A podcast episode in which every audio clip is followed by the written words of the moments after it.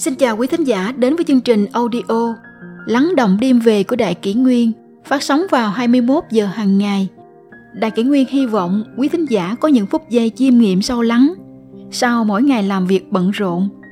Hôm nay, chúng tôi xin gửi đến các bạn thính giả câu chuyện Thiền sư giảng dạy con giống như chăm hoa phải biết cắt cành nhổ gốc trồng lại một tín đồ sau khi lễ phật ở phật điện xong, lững thững bước đến hoa viên tản bộ. Vừa khéo gặp được vị tăng nhân đang sửa sang lại hoa cỏ trong khuôn viên.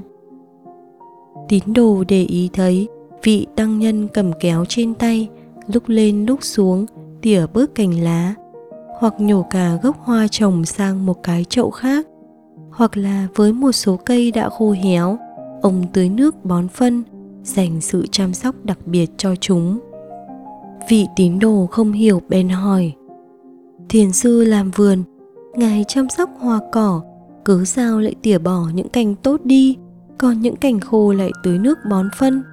Hơn nữa lại nhổ cây từ một chậu này, lại trồng sang một chậu khác. Còn chỗ đất không có cây cối, hà tất phải cuốc đi cuốc lại, làm vậy có phải phiền phức quá không? Vị thiền sư làm vườn nói. Chăm sóc hoa cỏ cũng giống như dạy dỗ con em của cậu vậy.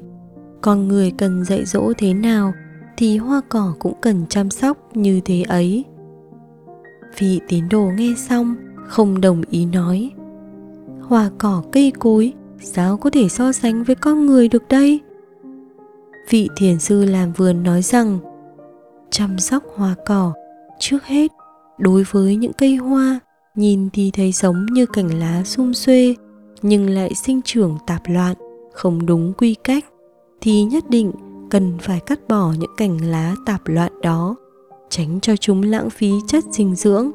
Sau này mới có thể sinh trưởng tốt được. Chính là giống như chúng ta thù lại bản tính cao ngạo khi còn trẻ, loại trừ đi những thói xấu, đặt nó vào quỹ đạo ngay chính. Thứ hai nhổ cả cây lẫn gốc lên trồng vào trong một cái chậu khác. Mục đích là để cây cối rời khỏi chỗ đất cằn cỗi, tiếp xúc vùng đất màu mỡ, cũng giống như giúp người trẻ tuổi rời khỏi môi trường không tốt, đến một nơi khác tiếp xúc với thầy tốt bạn hiền, thu được học vấn cao hơn. Thứ ba, đặc biệt tưới nước cho những cây khô héo. Thật ra là bởi những cây đã khô héo đó nhìn vào thì giống như đã chết, nhưng bên trong lại ẩn chứa sức sống vô hạn. Chớ nên cho rằng con em không tốt thì chúng đều đã không còn thuốc cứu chữa nữa, từ đó mà nản lòng buông bỏ họ. Cần phải biết rằng, nhân chi sơ, tính bản thiện, chỉ cần hết lòng yêu thương che chở, chăm sóc đúng cách, cuối cùng có thể khiến nó hồi sinh trạng thái lành mạnh tốt đẹp thứ tư, cây sới đất đai thực chất là bởi trong đất càng có những hạt giống đang chờ được nảy mầm. Chính là như những học sinh nghèo khó nhưng có ý chí vươn lên, nếu ta dang rộng vòng tay giúp đỡ thì sẽ khiến họ có cơ hội mới trưởng thành khỏe mạnh. Vị tín đồ này sau khi nghe xong vô cùng cảm phục. Thiền sư làm vườn cảm ơn ngài đã cho tôi một khóa học về đạo bồi dưỡng nhân tài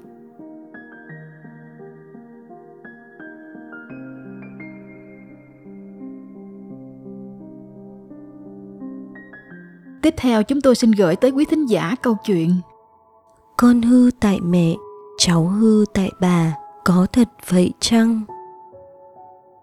Trong dân gian lưu truyền một câu nói Con hư tại mẹ, cháu hư tại bà. Có quan điểm cho rằng, câu nói này xuất phát từ văn hóa truyền thống, vốn đặt mọi trách nhiệm nuôi dạy con trẻ lên người phụ nữ trong gia đình. Tuy nhiên, khi khảo cứu văn hóa truyền thống phương đông chân chính, chúng tôi nhận ra một sự thật tốt đẹp hơn. Thiên chức của người phụ nữ là nuôi dạy con cái. Napoleon nói tương lai của con là công trình của mẹ. Một đứa trẻ có được thân thể khỏe mạnh, tâm hồn lương thiện chính trực là nhờ phần lớn vào công lao dạy dỗ của người mẹ. Có thể nói, nuôi dạy con cái là thiên chức, cũng là vinh dự lớn lao của người phụ nữ. Trong tiếng hán, chữ hảo nghĩa là tốt lành, may mắn. Ví như, hảo sự, việc tốt, hảo ý ý tốt. Chữ hảo này do hai ký tự ghép thành. Một người phụ nữ đứng bên cạnh một đứa trẻ. Có thể nói, theo quan niệm của người xưa, hình ảnh người phụ nữ bồng con, nuôi dạy đứa con của mình là một bức tranh tươi đẹp, mỹ hảo nhất. Trong lịch sử có ghi chép không ít câu chuyện hiền mẫu sinh hiền thần mà mẹ của mạnh tử là một trong số đó một hôm, mạnh tử thấy nhà hàng xóm giết lợn, về hỏi mẹ, người ta giết lợn làm gì thế? Mạnh mẫu nói đùa, để cho con ăn đấy. Nói xong, bà nghĩ lại, hối rằng, ta nói nhỡ mồm rồi, con ta thơ ấu trí thức mới mở mang mà ta nói dối nó, thì chẳng ra ta dạy nó nói dối hay sao? Rồi bà đi mua thịt lợn đem về cho con ăn thật. Có một hôm, mạnh tử đang đi học, bỏ học về nhà chơi. Mẹ ông đang ngồi dệt bên khung cửi, trông thấy liền cầm dao cắt đứt tấm vải đang dệt trên khung, mà nói rằng, con đang đi học mà bỏ học, thì cũng như ta đang dệt tấm vải này mà cắt đứt đi vậy. Từ hôm đó, mạnh tử học tập rất chuyên cần. Sau này Mệnh tử trở thành một bậc đại hiền, được người đời tôn làm á thánh của nho gia. Mà công lao to lớn thuộc về người mẹ nhân đức trí tuệ của ông. Xoay trở lại mà nói, nếu đứa con trở nên biếng nhác, gian dối, hẹp hòi, thì người mẹ khó chối bỏ trách nhiệm. Trong gia đình, ngoài cha mẹ còn có ông bà. Vậy nên nói, con hư tại mẹ, cháu hư tại bà thiết nghĩ cũng không có gì quá phận. Cha là người soi đường chỉ lối cho con.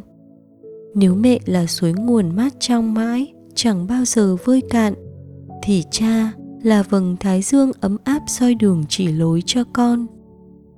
Trái với quan niệm cho rằng văn hóa truyền thống đổ mọi trách nhiệm nuôi con lên người phụ nữ, thực ra vai trò giáo dục con cái của người cha cũng được nhấn mạnh trong các thư điển truyền thống. Tam tự kinh là một kinh điển nổi tiếng, được sử dụng trước tiên trong giáo dục tại gia trong suốt triều tống. Mỗi câu trong tam tự kinh chỉ có ba chữ, dễ nhớ, dễ thuộc nhưng mang những đạo lý sâu sắc. Trong tam tự kinh có đoạn, dưỡng bất giáo, phụ chi quá, giáo bất nghiêm, sư chi đọa tử bất học, phi sở nghi, ấu bất học, lão hà vi. Dịch nghĩa, nuôi con mà không dạy là lỗi của người cha, dạy trò mà không nghiêm là do thầy bê trễ. Còn trẻ không học tập là điều không nên. Lúc còn nhỏ không học, khi già biết làm gì? Qua việc nói rõ, nuôi con mà không dạy là lỗi của người cha. Tác phẩm khẳng định rằng cả cha và mẹ đều có nghĩa vụ, trách nhiệm giáo dục con cái thành người hiền đức, thông hiểu lễ nghi. Quả thực, người cha trong xã hội truyền thống luôn là tấm gương về đạo đức cho con cái. Trong lịch sử, Gia Cát Lượng, sinh năm 181 mất năm 234 là bậc anh hùng cái thế, trí tại thiên hạ nhưng ít ai biết ông cũng là một người cha, người ông, luôn chăm lo dạy bảo con cháu. Gia cát lượng viết riêng một lá thư cho con trai gia cát kiều. Giới tử thư, một lá thư cho cháu trai để khuyên nhủ đạo làm người. Trong giới tử thư có đoạn, truy cầu hưởng lạc và biếng nhác, không tập trung thì không thể phấn khởi tinh thần. Nói năng tùy tiện và nóng nảy cáu gắt thì không thể bồi dưỡng tính tình. Tuổi tác trôi qua ý chí tiêu mòn theo năm tháng thì cuối cùng sẽ như cây khô lá úa mà thôi không có ích gì cho xã hội. Đến lúc đó ngồi trong góc nhà đau buồn than thở thì có ích gì đâu. Một người cha nổi tiếng khác trong lịch sử là Tăng Tử, sinh năm 505 trước công nguyên, mất năm 432 trước công nguyên. Một trong những học trò lỗi lạc của Đức Khổng Tử. Tăng Tử làm thịt heo là câu chuyện mô tả việc Tăng Tử đã dạy dỗ con trai mình về tính trung thực bằng cách giữ lời hứa. Một ngày nọ, vợ của Tăng Tử đi ra chợ. Cậu con trai của ông vừa đi theo mẹ vừa quấy khóc. Bà vợ cảm thấy rất khó chịu và muốn đứa trẻ đi về nhà. Nên bà nói, con quay về đi rồi mẹ sẽ làm thịt heo cho con ăn. Vợ Tăng Tử trở về nhà sau khi đi chợ và Tăng Tử đã lấy con heo ra giữa sân để mổ thịt. Khi ông chuẩn bị xuống tay giết con heo thì vợ ông ngăn lại và nói Tôi chỉ nói vậy để dỗ dành con thôi, đừng nghiêm trọng hóa nó lên. Tăng tử không tán thành nói Không có trò đùa nào cho cha mẹ dùng để hứa với con của họ. Trẻ con vẫn chưa có khả năng nhận thức đúng đắn và chúng sẽ học từ cha mẹ. Chúng sẽ làm theo sự chỉ bảo của cha mẹ. Nếu bà lừa dối thằng bé, sau đó bà sẽ dạy thằng bé cách lừa dối. Nếu người mẹ mà lừa dối một đứa trẻ thì đứa trẻ đó sẽ không còn tin mẹ nó nữa cha và mẹ đều cần là người làm vườn cần mẫn có người ví đức hạnh như rễ cây còn tài năng và danh tiếng như thân cây và cành lá.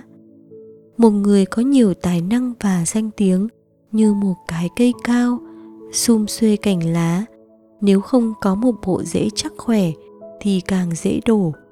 Nuôi dạy con trẻ cũng như vun trồng một cái cây. Rễ có vững thì cây mới cao, còn trẻ có đức hạnh cơ bản làm người thì tài năng danh tiếng sau này mới có ý nghĩa. Tử lộ hỏi đức khổng tử về phẩm đức của một người toàn tài. Khổng tử nói, chỉ cần nhìn thấy lợi thì trước hết hãy nghĩ đến nghĩa. Gặp việc nguy nan không tiếc thân mình. Lời hứa ngày thường, dù lâu cũng không bao giờ quên. Được như vậy, xem như là một người toàn tài rồi.